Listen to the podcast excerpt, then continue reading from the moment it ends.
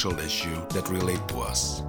Be advised, this podcast is not for the faint of heart, easily triggered, and even close minded, because this is a dangerous podcast for dangerous people. Halo dan selamat datang di Head Talk Podcast episode 3 dari season 2. Kali ini gue akan membukanya dengan trigger warning karena konten yang akan kita bahas mungkin tidak sesuai untuk beberapa orang. Karena kita akan membahas sesuatu yang well bisa dibilang cukup berat ya, yaitu mental health, mental illness dan juga suicide. Kali ini gue ditemani oleh the lovely Alifa, a very very intelligent person, di mana dia akan bercerita tentang experience-nya struggling with mental health, attempting suicide, and the importance of mental care. Karena menurut gue juga di Indonesia, nggak sih, nggak cuma di Indonesia menurut gue, tapi di generasi sekarang mental illness sangatlah diromantisasikan. Banyak yang menggunakan mental illness sebagai sesuatu sebagai pembumbu personality. Not cool gitu menurut gue. Gara-gara it's a real thing gitu. Itu sama aja kayak alegori yang ntar gue pakai. Kayak gara-gara lu nonton Fault in Our Stars, lu jadi pingin kena kanker biar ketemu pacar gitu kan that's not fun gitu. Tapi ya menurut gue this is a very important issue especially now di mana banyak orang yang memiliki miskonsepsi akan mental health. Dan gue berharap banget sih untuk kalian para pendengar kalian bisa nge-assess point of view kalian terhadap mental illness bagaimanapun point of view kalian maupun kalian mau kalian bilang kurang religius atau mungkin juga it's just a joke, it's a fake thing, which is not. Tapi gue berharap banget kalian bisa find something in this episode karena menurut gue it's a very important issue dan kita harus lebih berani membicarakannya. So, let's stop talking and go to our head.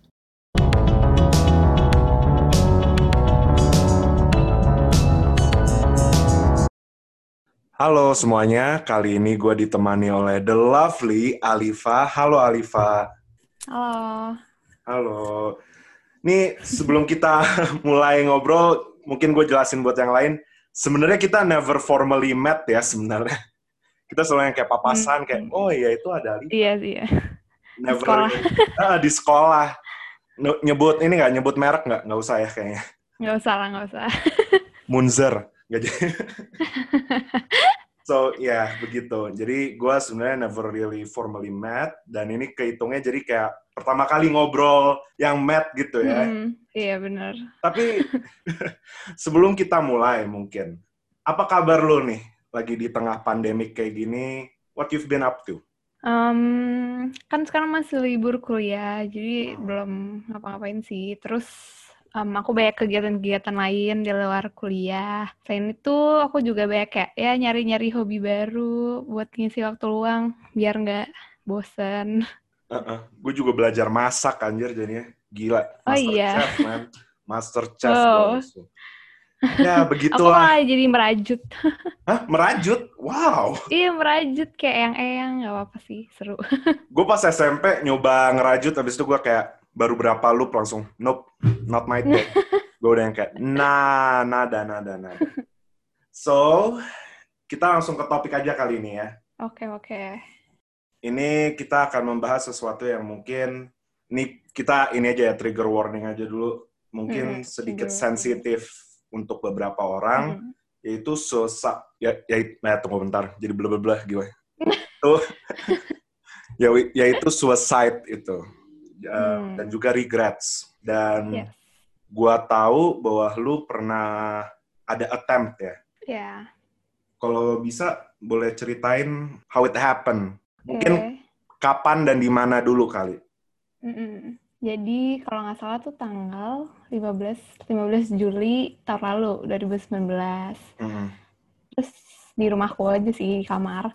Mm-hmm. Um, tapi itu sebenarnya waktu yang agak aneh sih. Jadi itu Juli 19 kayak 10 ha eh 15 ya. Um, 6 hari sebelumnya itu baru dapet kabar mm-hmm. kayak penerimaan SBMPTN. Aku baru keterima yeah. di gue sekarang. Gila, anak yeah. UI kan lu? Eh. Yoi. Bentar lagi ketemu gue. Gue juga baru dapet. Asik. Yeah. Congrats. Yeay. Ini baru Yeay. reveal nih. Reveal di podcast nih baru. Ya gue dapet Asik. UI. Ya, lanjut. Sorry. Oh, uh. Udah. Udah, ya, silakan lagi. Ya, terus. Ya udah, terus tuh aku habis keterima SBM. Habis itu, hmm. sebenarnya itu aku lagi aku lagi vacationing, aku lagi di Jepang. Oh, lagi di Jepang. Iya tuh pas aku dapat kabar ya. Nah itu tuh kayak mm. gila aku tuh udah pengen banget lama banget pengen ke Jepang gitu kan terus udah mohon-mohon gitu. Terus mm. akhirnya boleh. Iya. Yeah. Ya udah. Nah terus dua hari setelah tanggal 9 itu aku balik kan tanggal 11. Iya. Yeah. Mm. Tapi itu sebenarnya aku udah kayak udah kayak ngerasa aduh kok nggak enak gitu. Sebenarnya aku udah lama sih kayak struggling with depression gitu-gitu. Mm.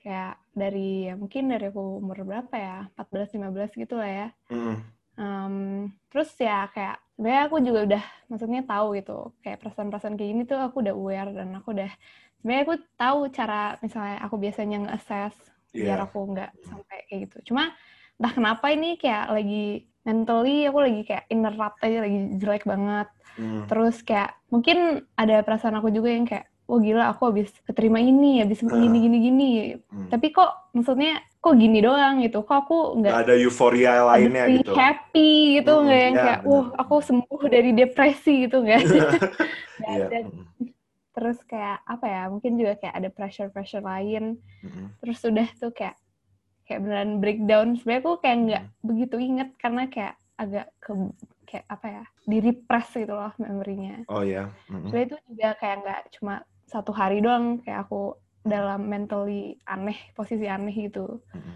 terus ya kayak pokoknya itu aku inget aku kayak di kamar doang gitu padahal sebenarnya itu nggak baik juga sih saya jadi kayak sendirian alone yeah. with my thoughts itu bahaya bahaya yeah, terus itu. kayak ya udah kayak akhirnya kayak udah snap gitu udah ya mm. kalau depression itu kan lu bilang hmm. lu sudah cukup lama ngalamin depression. Itu kira-kira hmm. pertama kali lu sadar bahwa oh, I got depression gitu, kapan sih kira-kira? Hmm. Waktu aku SMP, hmm. itu ada kayak setahunan lah, kayak aku bener-bener kayak rasanya tuh aku nggak bisa bangun buat sekolah. Padahal aku tuh hmm. tipe orang yang suka gitu loh belajar gitu, jadi ah, tuh iya. kayak aneh gitu kan. Terus hmm kayak bener-bener nggak mau sampai aku tuh tiap pagi tuh eh tiap malam aku nggak mau tidur karena aku takut besok gitu kayak aku nggak okay. mau cepet-cepet besok gitu aku pingin hmm. malam aja gitu terus hmm.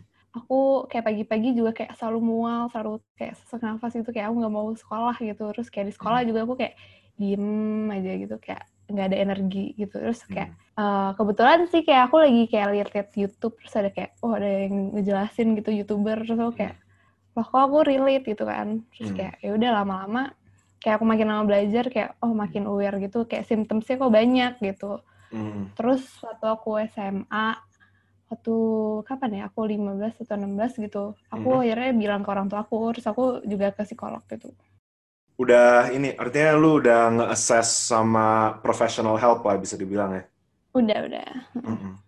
tadi kan lu bilang lu sebenarnya kalau depression lu itu lu sebenarnya punya coping mechanism lah bisa dibilang sebenarnya coping mechanism lu tuh apa sih? Um, ada beberapa sih. Kalau yang aku paling suka dan paling sering tuh aku journaling. Kayak aku sering banget, saya aku juga susah gitu kalau misalnya beneran nyeritain ke orang lain dan aku lebih nyaman buat ya udah nulis aja ke jurnal aku sendiri. Terus aku juga suka baking tuh menurut aku juga salah satu coping mechanism aku sih bikin kue gitu. Soalnya hmm. kayak relaxing. Mm, baking.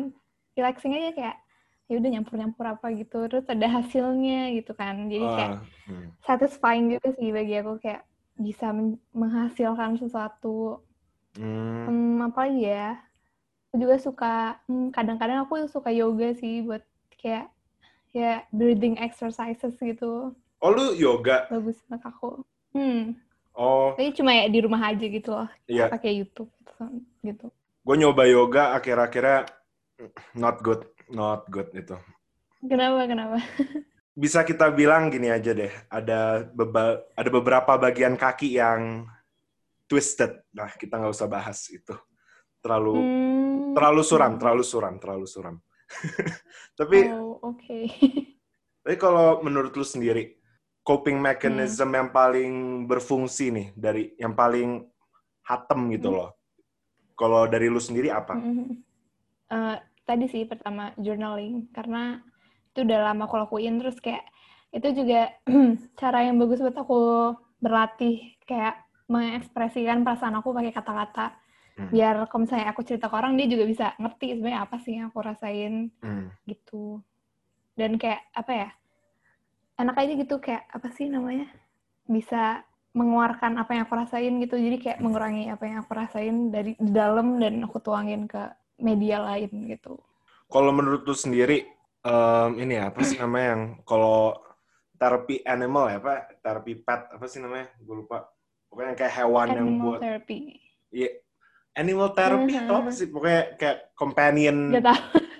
Gue juga yeah. susah bilangnya. Menurut lo itu juga salah satu coping mechanism yang cukup efektif nggak? Kalau lu sendiri mungkin udah pernah ngejalaninnya gitu menurut aku kalau aku kan punya kucing ya di rumah aku punya hmm. empat kucing Wus. dan kayak uh, dan kayak yeah. ya menurut aku efektif sih lumayan kayak misalnya lagi kesepian atau gimana kayak mm -hmm. ya kan rasanya ada teman aja gitu even though yeah. it's just a pet tapi kayak bisa dipeluk lah bisa diapain dan menurut aku itu helpful sih pokoknya kayaknya gue harus nyoba itu sih nemenin gitu mm -mm. gue kayaknya harus nyoba kucing sih soalnya anjing gue kagak mau dipeluk itu itu anjing gue anjir banget sih sobat gue Tapi kucing juga susah sih yang mau dipeluk. Oh iya, iya sih kayaknya. Ya gitulah 50-50 lah beda tipis. Tapi kalau nih gue coba balik lagi ke ini ya, ke depression lu. Menurut lu depression hmm. yang lu laluin itu sedikit menghambat social life lu nggak? Hmm, iya sih. Menurut aku ya. Saya hmm. dulu kayak misalnya aku bandingin sama aku yang waktu masih lebih kecil, kayak aku tuh dulu jauh lebih outgoing daripada sekarang mm-hmm. tapi kayak ya yeah, I don't really mind juga sih karena mm-hmm. kayak in the whole grand scheme of things aku juga orang yang yang nggak extroverted sama sekali uh-huh. jadi kayak ya pokoknya aku ada temen yang aku ngerasa nyaman kayak ya udah I don't need anything more than that kayak itu aja um, ini gue mau coba pertanyakan lagi nih dari medium hmm. lu ya kan medium hmm. lu berjudul regret dan yes. di situ lu bilang after it failed gitu after attempt lu failed lu hmm. nggak hmm. ada rasa regret itu can you elaborate? Hmm. Uh, sebenarnya agak complicated juga sih dan ini baru aku kayak bener-bener pikirin kayak selama hmm. quarantine ini kan hmm. kayak gimana ya uh, a part of me kayak nggak nyesel karena ya it happened hmm. udah terjadi kayak aku nggak bisa ngelakuin apa pun untuk merubah itu yeah. kayak what I can do itu ya accept it happened to me hmm. dan ya udah try to move on terus a part of me nggak regret juga karena kayak emang buat apa gitu loh kayak wasted emotions gitu loh rasanya iya malah makin ya capek iya makin capek terus ya gimana ya maksudnya banyak sih perasaan lain yang aku rasain tapi kayak regret is not one of them. Itu tapi um, juga mungkin tuh bentar nih, gue juga lagi mikir nih sebentar. Aku masalahnya ngelihat not. uh, jadi di salah satu line di Medium Piece lu, lu juga bilang, mm. Jadi salah satu ini lu juga lu bilang it was a stupid thing gitu. Mm. Dan mungkin juga banyak orang yang akan bilang it was a stupid thing. Tapi menurut mm. lo suicidal thought nih, menurut lo mm. is it should it be normalized gitu? Kalau menurut gue karena pasti semua orang tuh punya gitu loh suicidal thought dan mm. sayangnya banyak yang nggak mau speak up gara-gara ya itu dia banyak yang orang bilang tolol gitu dan bla bla gitu, mm -hmm. gitu. Menurut lo gimana kalau pandangan lo? Menurut aku it shouldn't be normalized karena takutnya kayak misalnya sekarang aja kan udah kayak banyak orang yang ngejokes kayak aduh gue pengen mati gue bunuh yeah, diri aja gitu yeah, tapi kayak jadinya malah kayak jatuhnya orang nggak ngambil serius kan jadi kayak oh, oh iya gue juga gue juga gitu kan takutnya tapi romantisasi should, mm -hmm. iya ya jadi kayak apa ya jadi kayak nggak diambil serius lagi gitu cuma mm. At the same time aku juga mikir kayak ya harus di accept kayak iya. nggak yeah. boleh di apa ya di stigmatize gitu loh kayak hmm. ya udah kayak semua orang pasti pernah dan it's okay gitu yeah. kayak it's not the end of the world gitu sehabis kejadian lu yang waktu itu mm -hmm. menurut lu siapa atau apa tempat bersandar lu ketika lu lagi low itu waktu waktu tahun lalu tuh aku beneran kayak diem aja kayak aku nggak aku nggak cerita ke siapa-siapa hmm. kayak orang pertama yang tahu sih mama aku ya jelas tapi kayak kalau temen aku gitu-gitu kayak aku nggak baik cerita karena di saat itu aku juga lagi kayak isolate myself juga gitu hmm. dan susah buat reach out hmm. tapi ya beberapa lama kemudian Pada aku tahu. ya kayak ya tahu tapi kayak dikit doang sih soalnya uh, gimana ya aku kayak nge-tweet nge-tweet gak jelas doang gitu di uh. private Twitter aku terus ada temen gue lihat terus kayak ya udah. Tapi kayak nggak pernah diomongin juga. Tapi baru-baru ini malah aku kayak beneran ngomongin ke temen-temenku. Ada uh, sahabatku dari SMA yang aku sering ngomongin kayak hmm. tentang mental health itu karena dia salah satu orang yang kayak bener-bener understands gitu. Jadi aku hmm. ngerasa nyaman buat ngomong itu ke dia. Hmm. dan apa ya ya udah sih sebenarnya gitu aja. Satu orang. Ya. Itu tapi pas ibu lu tahu what's her reaction gitu? Reaksi dia gimana? Uh, reaksinya sebenarnya dia nggak banyak ngomong apa-apa gitu sih. Cuma hmm. kunci kamar tidurku diambil, dia nggak bisa kunci kamar. Hmm. Terus ya kayak ya kayak hal-hal yang terlihat membahayakan dia buang juga gitu. Hmm. Hmm. Begitu. Tunggu bentar. Balik lagi ke not. Gue shit. Tunggu bentar. Eh sorry, ngomong kasar. Nggak apa-apa lah. Nggak apa-apa Gak apa-apa. um, kalau menurut lu sendiri nih, especially buat orang-orang mm. yang have mental illness, gua gua mm. kurang enak sih ngomongnya mental illnesses, tapi kayak nggak apa-apa sih, kayak yep. that's what it is, kayak ya udah. Yeah. Oke, okay, um, mental illnesses, seberapa pentingnya gitu support dari mm. friends, family, people around menurut aku penting banget sih vital bahkan menurut aku kayak gimana ya kalau misalnya lagi kayak gitu tuh kerasanya tuh kayak nggak bisa hold on to anything mm. dan kayak satu-satunya yang beneran bisa ngeground gitu kayak mm. ya pasti orang-orang yang that loves us and we love to gitu jadi kayak menurut aku penting banget sih buat mereka ada nih gue sekarang pingin tahu opini lu nih mm. banyak banget orang yang bilang orang bunuh diri gara-gara kurang memegang erat agamanya. Kalau menurut, which is funny juga menurut gue juga kayak what. Tapi kayak sebenarnya pandangan lu gimana? Apakah faith itu sangat berfaktor atau enggak?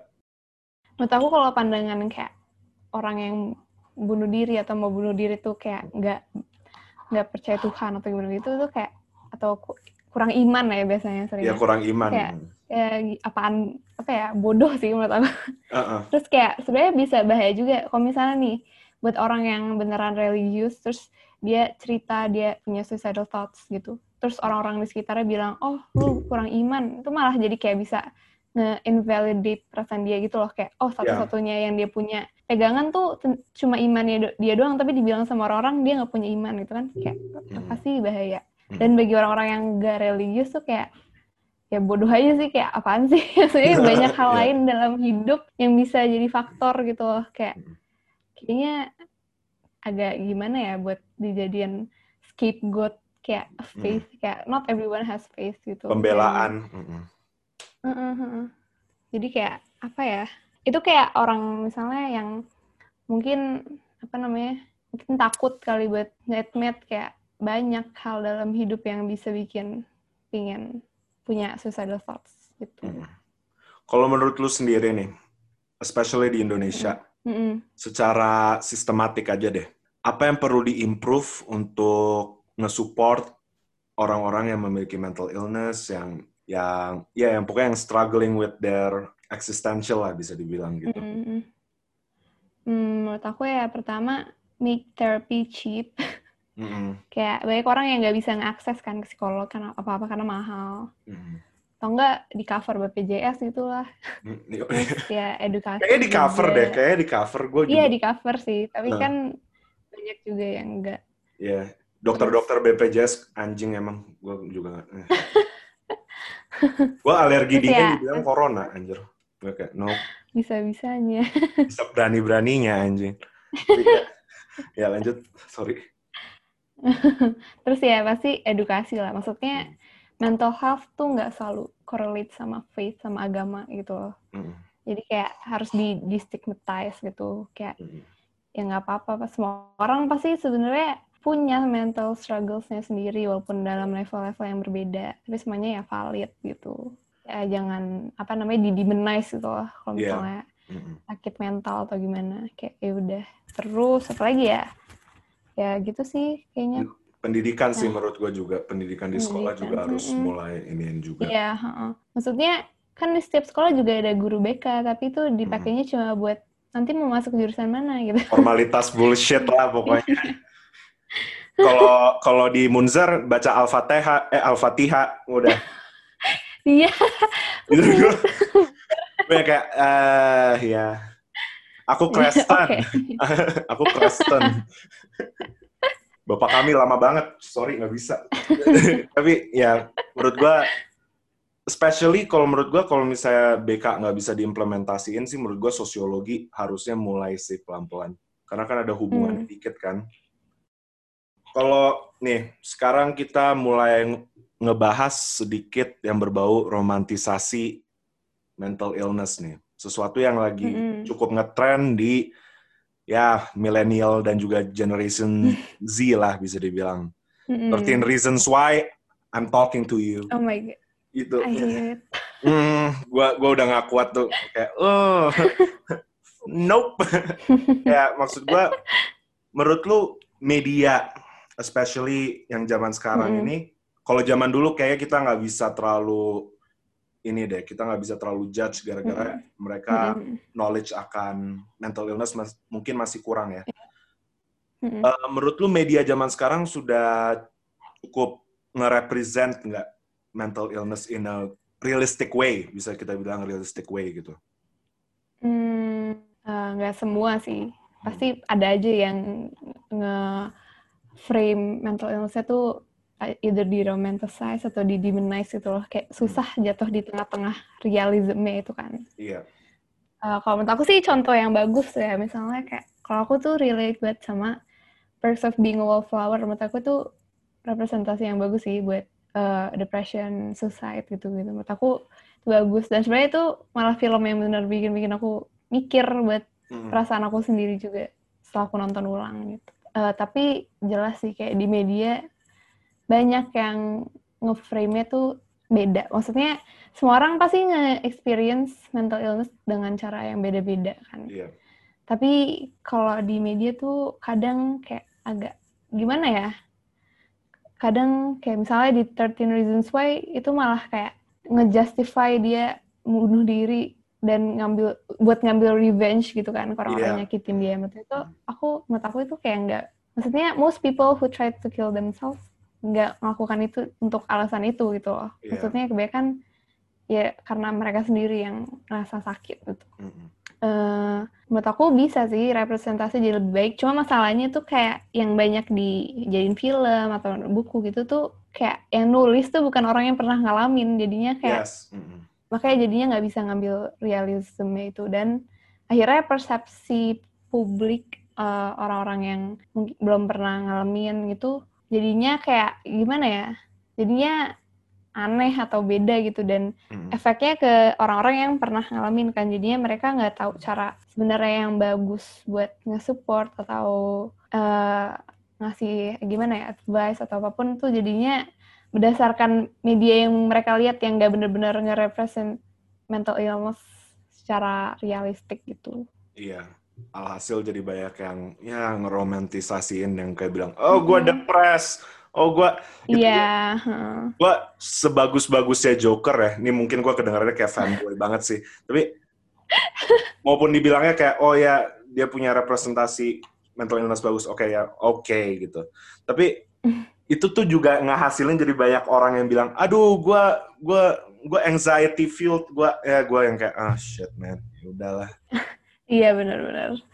Iya malah jadi orang banyak yang uh, nge bukan ngeklaim sih, cuma jadi self diagnose. Lightly, ya self diagnose gitu. Hmm.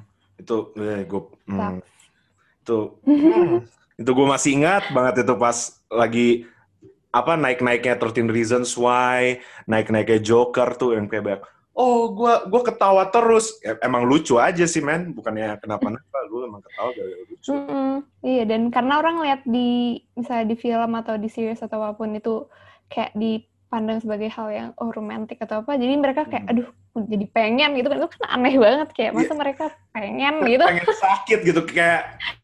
iya. Kayak nonton apa, Stars, apa yang The Stars is Born, eh, bukan apa yang yang cancer, lung cancer apa? Oh, uh, Fault in Our Stars. Ya, yeah, abis itu lu pengen kena kanker buat dapat romance gitu kan. That's not it. kayak, no. Ya, yeah, itu mm, menurut gue sangat fucked up banget sih sebenarnya kalau lu ngeliat dari point of view gitu kayak, no, that's off. Dan menurut lu juga, ini kan tadi kita medianya secara film ya. Kalau secara buku menurut hmm. tuh udah udah mulai buku kan kayaknya bakal lebih sophisticated lah dalam ngebahasnya. Mm-hmm. Lebih realistik. Kalau menurut lu buku-buku udah mulai cukup ini nggak? Cukup merepresentasikan nggak? Hmm, nggak tahu sih ya. Sebenarnya aku kayak jarang gitu baca buku yang karakternya depresi atau gimana. Hmm. Atau kalau setahu aku sih yang bagus tuh kayak misalnya Norwegian Wood yang Haruki Murakami menurut aku itu lumayan atau enggak apa ya nggak tahu lagi sih kayak ada satu buku yang authornya Nathan siapa gitu. Itu lumayan bagus juga. Atau enggak oh itu The Bell Jar Sylvia Plath itu bagus. Karena apa namanya penulisnya juga ngalamin. Tapi kalau as a whole aku kurang tahu sih. Soalnya uh, di social media aku juga sering lihat kayak kalau apa penulis yang belum pernah ngalamin atau kurang research gitu nulis karakter yang depresi itu kayak oh I'm sad I'm sad gitu doang gitu ya, kayak ah, itu, sadness ya. is the only thing about depression gitu iya anjir kalau menurut mm -hmm. lu sendiri nih di dunia perkampusan mm -hmm. um, kita mungkin ngambil contoh dari kampus lu aja ya UI menurut mm -hmm. lu kesadaran akan mental health udah mulai cukup nggak um, sebenarnya kalau secara individual orang-orang kebanyakan udah kayak well aware gitu pasti kayak, mm. ya udah tapi kalau misalnya di level kayak universitas misalnya misalnya waktu itu ada kayak pas aku lagi ospek kayak ada omong omongan mental health gitu. Tapi itu masih dalam sekedar kayak kamu stres gitu cara manage stres gitu gitu loh. Jadi kayak uh. cuma stress management. Sedangkan itu kayak ya udah gitu loh kayak semua orang stres kayak stres nggak ada stigmanya. Tapi kalau misalnya yang kayak beneran menurut aku misalnya kayak cara uh, reach out ke orang yang misalnya kelihatan depresi misalnya nggak datang kelas gitu gimana caranya ngehandle stres atau eh, anxiety gitu misalnya mau presentasi kayak gimana atau lagi masa-masa ujian cara ngehandle anxiety-nya gimana tuh kayak belum pernah diajarin gitu loh sedangkan menurut aku itu tuh yang benar-benar penting itu loh soalnya mental illness atau symptoms of it dalam lingkungan akademis tuh sangat-sangat prevalent ya menurut aku. Mm-hmm, Tapi pasti. kayak ya kayak cuma di boil down to stress aja gitu loh. Yeah. Dan menurut aku itu kurang. Apalagi mahasiswa abadi, anjir itu depressionnya udah level high tuh anjing. Kagak keluar-keluar. Iyalah. Dibui di dalam UI. Oh gila. Menurut gue juga iya. Gue kan gue gap year jadi gue kayak nggak terlalu punya hmm. referensi untuk apa untuk universitas ya tapi menurut gue juga hmm. harusnya di sekolah juga harusnya udah mulai sih hmm. apalagi dengan mulai apa ya bisa dibilang mulai menguatnya gitu kesadaran masyarakat akan mental health menurut gue juga institusi negara harus mulai eh bukan institusi negara iya sih institusi negara sama pendidikan juga harus mulai ini sih mulai aware hmm. sih kalau menurut lo nih, mm banyak orang yang pengen help teman-temannya. Menurut lo sifat yang harus ditumbuhin untuk orang-orang yang pengen support mm teman yang mungkin kelihatan depres, mungkin kelihatan punya anxiety atau punya mental health, gimana menurut lo? Menurut aku ya nomor satu. Dan and one of the only thing ya menurut aku adalah be a good listener. Kebanyakan orang kalau misalnya kita curhat atau gimana tuh langsung kayak ngasih nasihat lah atau gimana atau sedangkan kalau misalnya ngasih nasihat tuh kadang kita nggak pingin denger nasihat kayak kita pingin mereka kayak dengerin aja yeah. atau enggak kalaupun ngasih nasihat tuh kayak ya udah kayak I've heard it a thousand times already kayak yeah. I know what I have to do kayak mm. aku nggak mau advice kayak I know terus kayak gimana ya kalau ngasih nasihat atau gimana kadang tuh malah jadinya they make it they make it seem like it's about them padahal ini kayak yes. aku yang lagi cerita aku lagi yang aku yang lagi kesusahan it is about me right now gitu loh yeah. don't make it about you gitu mm. jadi kayak penting banget untuk menjadi a good listener kayak just be there for them kayak mm. kayak ngasih affirmations kayak uh, I'm here for you kayak kalau kau butuh apa-apa cerita aja atau bilang aja gitu hmm. kayak ya udah nggak usah ribet-ribet sebenarnya menurut aku ya udah jadi pendengar yang baik gitu kalau ini mungkin pertanyaan terakhir ya kalau menurut lo ya hmm. is there a line gitu di mana mental illness bisa dipakai buat sesuatu bercandaan bukannya gue pakai mental illness buat bercandaan ya hmm. tapi kayak ada nggak sih garisnya di mana mental illness tuh masih bisa dibecandain atau di mana mental illness tuh udah kayak kita harus ngeliatnya sebagai this is this is no joke gitu.